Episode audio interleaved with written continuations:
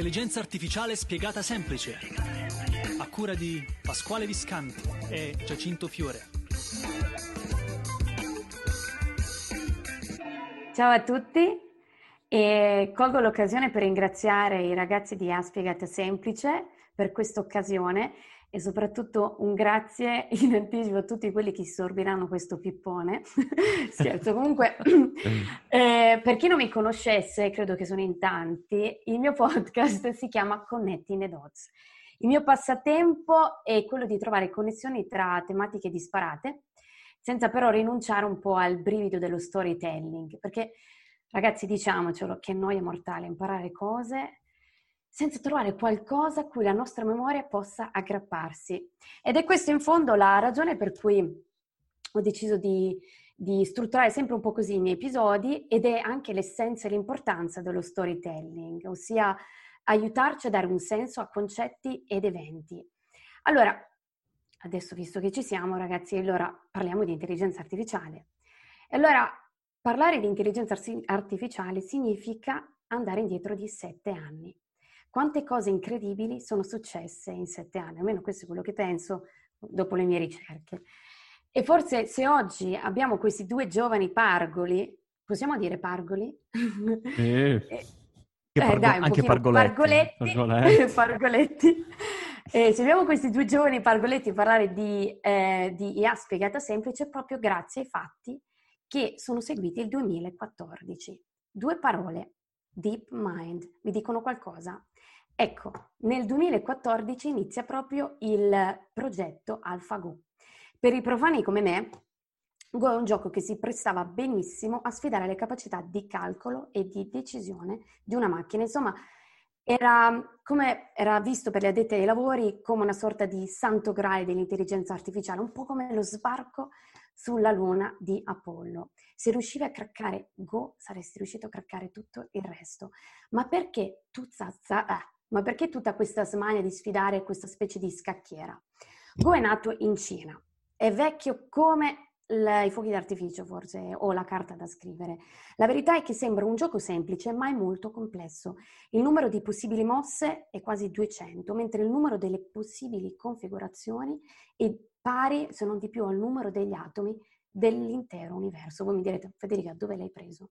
Guardatevi il documentario AlphaGo che si trova su YouTube. Insomma, potete immaginarvi come abbiano reagito i fondatori eh, della, di, insomma, di AlphaGo uh, osservando appunto questo, questo gioco che ragazzi abbiamo trovato pane per i nostri denti. Allora facciamo così, saltiamo direttamente alla, alla storia. È il 2016 e dopo aver sconfitto il campione europeo di Go, Fan Wei, era un cinese che si era trasferito in Francia, ci si prepara alla sfida finale contro il campione coreano di cintura nera di Le- Lee Sedol. Dovete immaginare in questi termini, si sono un po' sgranchiti le gambucce con Fan Wei e poi dicono ok ragazzi qui ci manca Goku Saiyan del Go appunto Lee Sedol, dobbiamo vincere, dobbiamo vincere. In questo caso il pubblico è molto diviso. Da una parte c'è il team eh, degli ingegneri cappelluti e appunto rinvio al, al, documentario perché almeno due avevano una chioma che è da fare invidia ai parrucchieri e dall'altra una folla. Comunque c'è da dire che questi ingegneri pare che molti avevano un sacco di capelli non me lo riesco a spiegare. Eh, tranne Pasquale. io, io non posso fare l'ingegnere infatti uno dice cosa fai? fai l'ingegnere. Come hai fatto a capire? dai capelli? E dall'altra dovete immaginarvi una folla incredibile di coreani e non solo, cresciuti veramente a pane e go. Insomma, parliamo di persone che giocano a go come fosse uno sport nazionale, un po' come i russi agli scacchi. La vittoria di Lissidol all'avanzare delle sue sconfitte diventava un po' sempre ehm, eh, l'appiglio dell'umanità all'unica cosa che gli resta, la forza intellettiva, la creatività. Ragazzi, ci siamo sempre sentiti un po' fighi, un migliore rispetto agli animali e mo pure l'intelligenza artificiale arriva e ci toglie quello che ci restava, la ragione. Allora, per molti astanti, per tutti gli spettatori, vi, faccio, vi dico una stima, 8 milioni in streaming soltanto dalla Corea e ben 60 milioni dalla Cina. Insomma, se noi guardiamo gli spettacoli di Maria De Filippi, c'è chi guarda qualcos'altro eh, dall'altra parte. Insomma, l'Isidol, l'Isidol doveva vincere, altrimenti questo sarebbe stato un bel inizio della fine. Dall'altra parte, però, non c'era certo un'intelligenza artificiale dall'occhio bionico, dal pugno d'acciaio, ma semplicemente un team di ricercatori appassionati di AI che in caso di vittoria sarebbero stati loro ad essere considerati insomma vincitori, loro il merito di aver creato questo algoritmo e loro il merito di aver raccolto tutto questo dataset su cui poi erano stati costruiti queste reti neu, come si dice, neurali alla base. Neurali, neurali. Esatto, di questo algoritmo euristico. Insomma, come è finita? 4 a 1 per AlphaGo. Ben quattro partite in cui la cintura nera di Go si è vista soccombere e che sembrava, insomma, conoscere quasi tutte le sue mosse. Una sola partita però è riuscito a vincere, ma semplicemente perché ha deciso di, di lavorare in maniera creativa. Faccio una mossa che pensa, pure il software, pure l'algoritmo AlphaGo dirà ma questo è un deficiente. Insomma, l'ultima partita, che invece è stata anche molto interessante, è stata eh, perché ha visto giocare AlphaGo in maniera completamente inaspettata compiendo mosse che sono state considerate dagli stessi esperti e detti lavori come completamente errori. Ma cosa ci ha insegnato AlphaGo? AlphaGo ci insegna che non è importante di quanto vinci, ma basta anche solo un punto. Quello che AlphaGo ha fatto era aumentare le probabilità di vincere, ma non di quanto. Uno dei commenti degli esperti fu che Go è un po' come la geopolitica, piccoli fatti possono sortire un effetto grandioso, una specie di butterfly effect. Per me mi è sembrato un po' il paragone come la defenestrazione di Praga del 1618. Alla fine, ragazzi, quante volte può, possa capitare che due tizi vengano lanciati da una finestra? Beh, per me questa piccola musetta a caso del software ha rappresentato un po' eh, questa, questa somiglianza. Insomma, l'intelligenza artificiale nel prendere decisioni per così dire, prende in considerazione presente, passato e futuro, mentre noi, diciamocelo, teniamo un po' a navigare a vista, guardiamo il passato, viviamo il presente e azzardiamo stime per il futuro, ma oh ragazzi non ci buttiamo troppo in là, appunto una mossa dopo l'altra. Ecco, a me mi ha fatto un po' pensare alla finanza, al fatto che siamo sempre un pochino presi impauriti, raga, oddio raga, i prezzi si abbassano, forse devo acquistare, forse devo vendere. A voi cosa vi ha lasciato Cosa vi ha fatto pensare? Non aver comprato i bitcoin cinque anni fa. che, cosa mi... che cosa mi hai ricordato? Ma giusto? grande Federica, ma sei bravissimo, ma complimenti, ti scatta Grazie. l'applauso, guarda, veramente, Beh. brava, brava. Che bel testo Pasquale. Federica, benvenuta, complimenti. Grazie. Grazie. Sono scioccato, ma anche l'interpretazione, ragazzi. Eh, ragazzi, qui eh, tante letture in chiesa. no, per chi ci sta ascoltando nel podcast, perché siamo nel podcast Intelligenza Artificiale Spiegata Semplice, mm-hmm. ma c'è anche un video di tutto questo, per cui se sei curioso vai su YouTube, cerca eh, il, l'oggetto, il titolo di questo episodio e troverai questa bella, decan- come si può dire, Pro- proclamazione. Questa storiella, questa storytelling storiella. alla base di tutto, anche di questo che è il vostro lavoro, no? Esatto.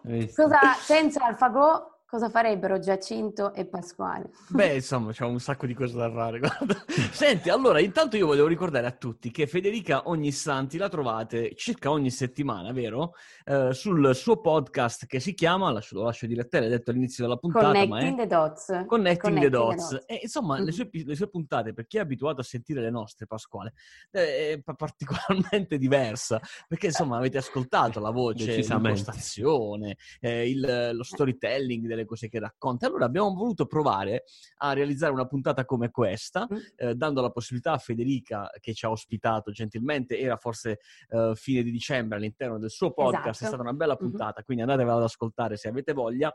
Ma qui oggi siamo per parlare, Federica, di tutte le volte che l'intelligenza artificiale ha sbeffeggiato l'essere umano. Nell'ultimo mannaggia, decennio mannaggia, è successo un mannaggia. po' di volte. Ci ha preso, ci ha preso gusto, direi. Ci ha preso a schiaffi alla grande eh, sì. negli ultimi dieci anni, vero? Pasquale, quale io inizierei, parto io dalla prima, poi insomma eh, lascio a voi la possibilità di scegliere eh, tra le tante. Parto yes. dalla prima che è il 1997, data in cui Deep Blue, certo che il Deep uh-huh. ci mhm. sta in mezzo sempre, ci sta in mezzo sempre, eh, di IBM prende a schiaffi un grande campione di scacchi che eh, è Gary Gas- Kasparov, insomma, e gliene ha date di santa ragione. E lì, insomma, i titoloni dei giornali, è finita, l'apocalisse, i robot conquisteranno il mondo, sono passati 23 passanni, mi sembra che questo non sia ancora successo. Ma poi cosa è successo, Pasquale? E Kasparov era forte, eh? era uno forse tra i migliori probabilmente, solo secondo a Magnus Carlsen. Dopo, dopo, dopo, te lo dico subito, bla bla bla bla bla. Cioè siamo intorno allora, al 2011? Siamo al... Beh, du- eccolo posso... qua, c'è IBM Watson. Giusto? IB- IBM Watson l'hai portato un po' più avanti, sì, però con IBM Watson nel 2011 eh, è stato battuto nel gioco di Jeopardy, come si dice in inglese, insomma, è una parola abbastanza complicata. Eh, due campioni, i, due campioni, due Ken e Brad, presi a schiaffi. Ken, Brad, Ken Brad eh. presi a scaffi da IBM Watson. Da un supercomputer di IBM. Beh sì, diciamo C'è che dire... questa è... Eh, sì, Va- sì, vai, vai Fede. Eh, riguardo la storiella di Kasparov, il software è stato comunque programmato da ingegneri che erano anche degli, insomma, col supporto degli stessi giocatori di scacchi. Mm, Invece mm-hmm. nella storiella che vi ho racca- raccontato io, AlphaGo, se l'ha imparata tutta lui da solo quasi. Da eh. solo, eh. par- all'inizio hanno utilizzato appunto, come si chiama questo metodo eh, Monte Carlo. Intendi, quel, intendi quello di, di Deep Blue? Di AlphaGo. Ah, su AlphaGo eh, lì c'è il machine learning. Esatto. Esattamente. Quindi, Mentre su Deep Blue Beh. c'è un sistema a regole eh, con sistemi esperti, cosiddetti sistemi mm-hmm. esperti. Insomma, dove c'è, prendevano c'è... una persona e lo, gli insegnavano a giocare a scacchi, se in quel caso non è una persona Beh, c'è, c'è, da dire che a, a scacchi mh, ci giochiamo, so giocare io, quindi figurati se non, so giocare un, se non so giocare un algoritmo. Però AlphaGo è tosto, poi c'ha un'infinità, miliardi e miliardi di combinazioni, quindi è un gioco veramente super complesso ben vengano insomma che ci siano esseri umani capaci di, uh, di giocarci e, e, addirittura, come giustamente diceva Federica, eh, eh, l'ha imparato da solo, cioè eh, ce ne vuole. Eh? Eh, già. Comunque non, è, non, credo che sia un caso che si sia proprio sviluppato nel, in Asia dove la scrittura, insomma, non dico non si parla di geroglifici, eh? si parla appunto di questa eh, sì. scrittura a caratteri che ragazzi io ci ho provato da due anni che studio cinese e vi posso garantire oh, che, che dura. E le dura. E le dura, e le dura, eh. Cioè... Sì, sì, sì. Vabbè, tanto insomma adesso c'è proprio tanta forza di volontà in questi due anni, eh. tutta quella È solo quella, ci vuole solo quella. Beh, no, no, no, beh, beh, insomma, per una persona come te che eh, tu parli un italiano quasi perfetto, ma non sei, cioè, sei italiana, ma vivi praticamente dove, lo puoi dire? Vuoi dirlo o no? Io vivo in Austria, vivo eh, a Vienna. E quindi parli ogni anni, giorno, eh, esatto, parli ogni giorno tedesco, insomma, è, la tua vita sì, è, è, fatta in tedesco. Quindi, Vedi le parole puoi immaginare, puoi immaginare, il mio cervello come funzioni dopo Esatto, adesso stai, già, già funziona a metà, da una parte italiano, dall'altra tedesco. Adesso ci metti pure il cinese. Ma poi, ma poi ci metti pure il cinese. stai combinando di tutto. Ok, io vi riporto invece un po' più avanti, nel 2014, Vamos. quando c'è quella bella immagine di uh, Zuckerberg davanti ai suoi PC con i suoi collaboratori sì. a testare le AI di Facebook, che anche in questo caso si chiamava Deep Face, sempre Deep c'era perché eh, hanno superato la soglia di bravura dell'essere umano nel riconoscimento dei volti ben il 97%. 97%. Eh sì, Sembra chissà quanti anni fa, in realtà sono appena 6-7 anni fa. Già. Beh, insomma, con l'intelligenza artificiale si accelera anche, no? Tutto eh beh, un po' accelerato in questi tempi. È vero, infatti un'altra cosa che notavo ora nel corso delle varie uh, vicende, insomma, che stiamo elencando, i tempi si sono accorciati tantissimo, cioè da... Prima era, non so, ogni 7, 8, 10 anni e ad un certo punto, ora lo vedremo, praticamente ogni anno c'è, c'è uno step enorme in più, sì, sì, 100 sì. passi avanti in più, quindi esatto. davvero va veloce.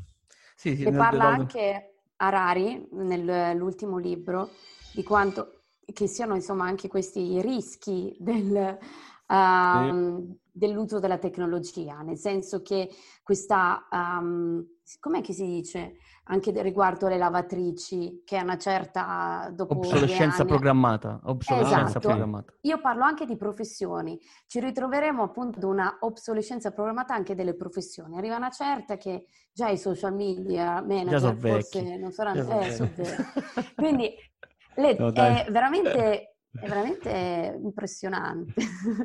Sì, Spaventoso. Eh, bisogna stare sul pezzo, dai, bisogna stare, sul, pezzo. sul, pezzo. Bisogna seguire Ia spiegata semplice proprio tutto il giorno.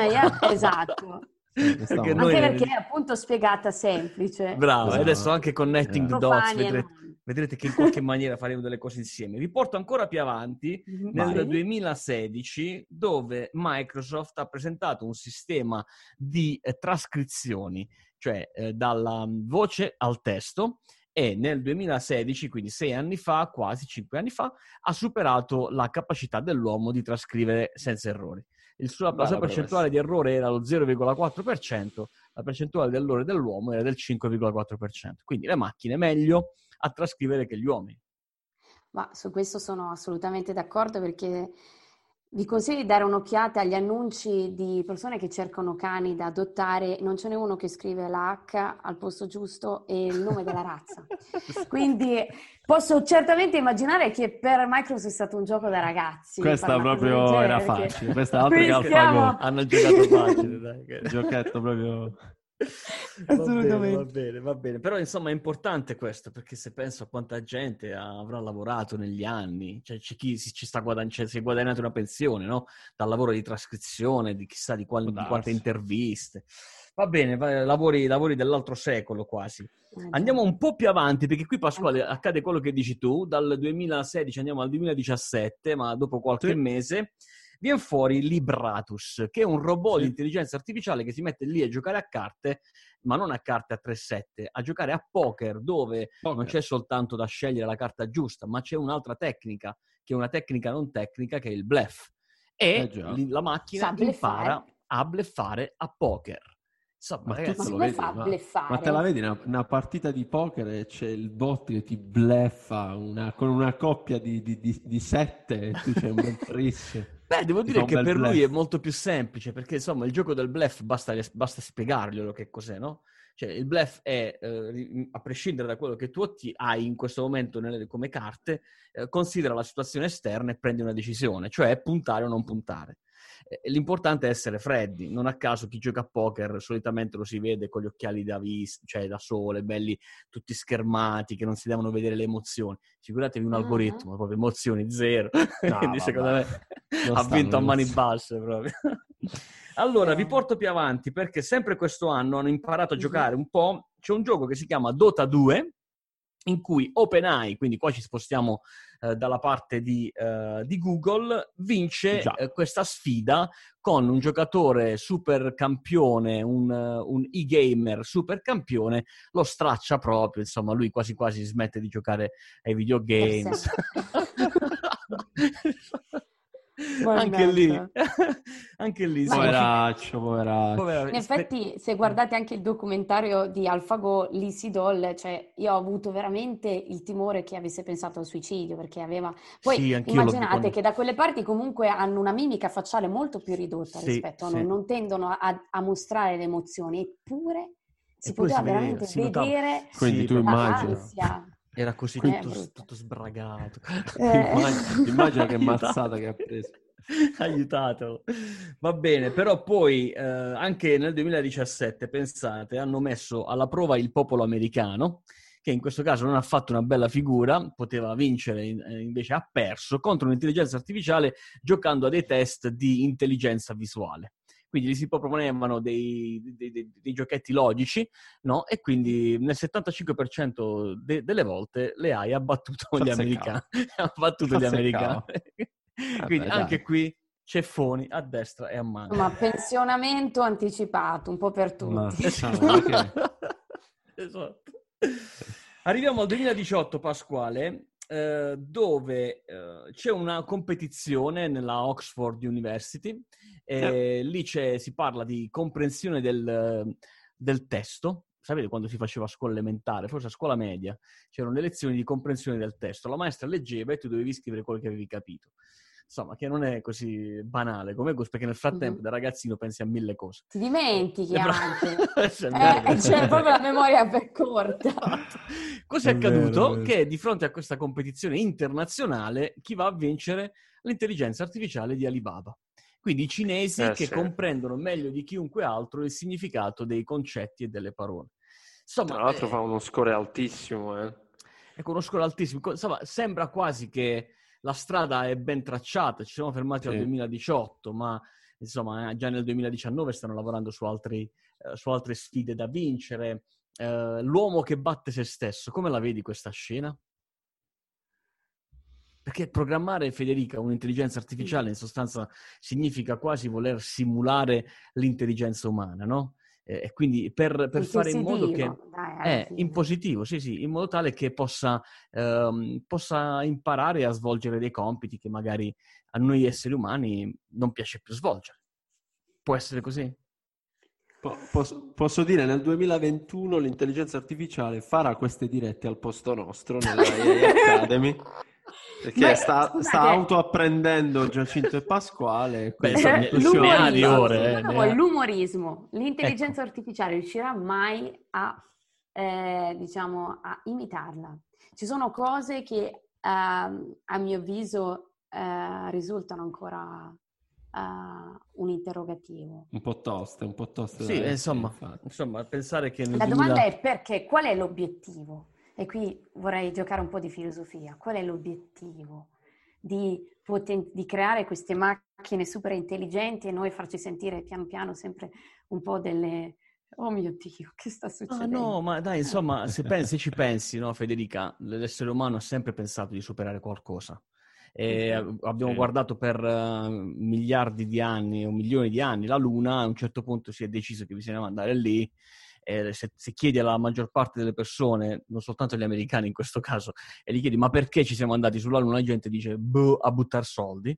Eh, invece no, perché l'essere umano in questa maniera si è sfidato a raggiungere un obiettivo che sembrava quasi irraggiungibile e poi, lì, e poi, di lì, sono emerse un sacco di tecnologie, quello che stiamo utilizzando in questo momento probabilmente se non fossimo andati sulla Luna non l'avremmo mai ottenuto. E altrettanto potremmo dire in futuro dell'intelligenza artificiale. Sai, ehm, sto sempre di più maturando l'idea, eh, Federica, che ci, ci sono due mondi, il mondo degli esseri umani e il mondo della tecnologia. La tecnologia alla fine possiamo eh, paragonarlo ad un essere vivente, se vogliamo, no? eh, si alimenta di, di, tecnologia stessa, cresce, eh, migliora, ha voglia di sfidarsi, non si ferma mai. Insomma, c'è un, un, un organismo che si chiama tecnologia che va però ad una velocità molto, molto più veloce della nostra. Eh, è inutile ammettere di poterla prendere, né tantomeno di potergli stare dietro. Eh, la cosa più importante è saperla governare, no? quantomeno comprenderne i esatto. meccanismi, e sapere mm-hmm. quali sono i limiti, le, le, le, potenzialità e fare in modo che la, la tecnologia possa, eh, possa ehm, come dire, ehm, rendere le nostre capacità ancora più, più importanti. No? Come stai diventando profondo. Oh, eh, infatti eh, stavo appunto pensando. Ma allora... Luccico, Luccico. Il, eh, Luccico non è lui, è lui. Non, piangere, non piangere. Secondo voi quali sono le, proprio le prossime sfide di... che arriveranno? Che bello che, che Federica viene da noi e ci fa l'intervista. Fede, noi dobbiamo intervistare te, tu vieni da...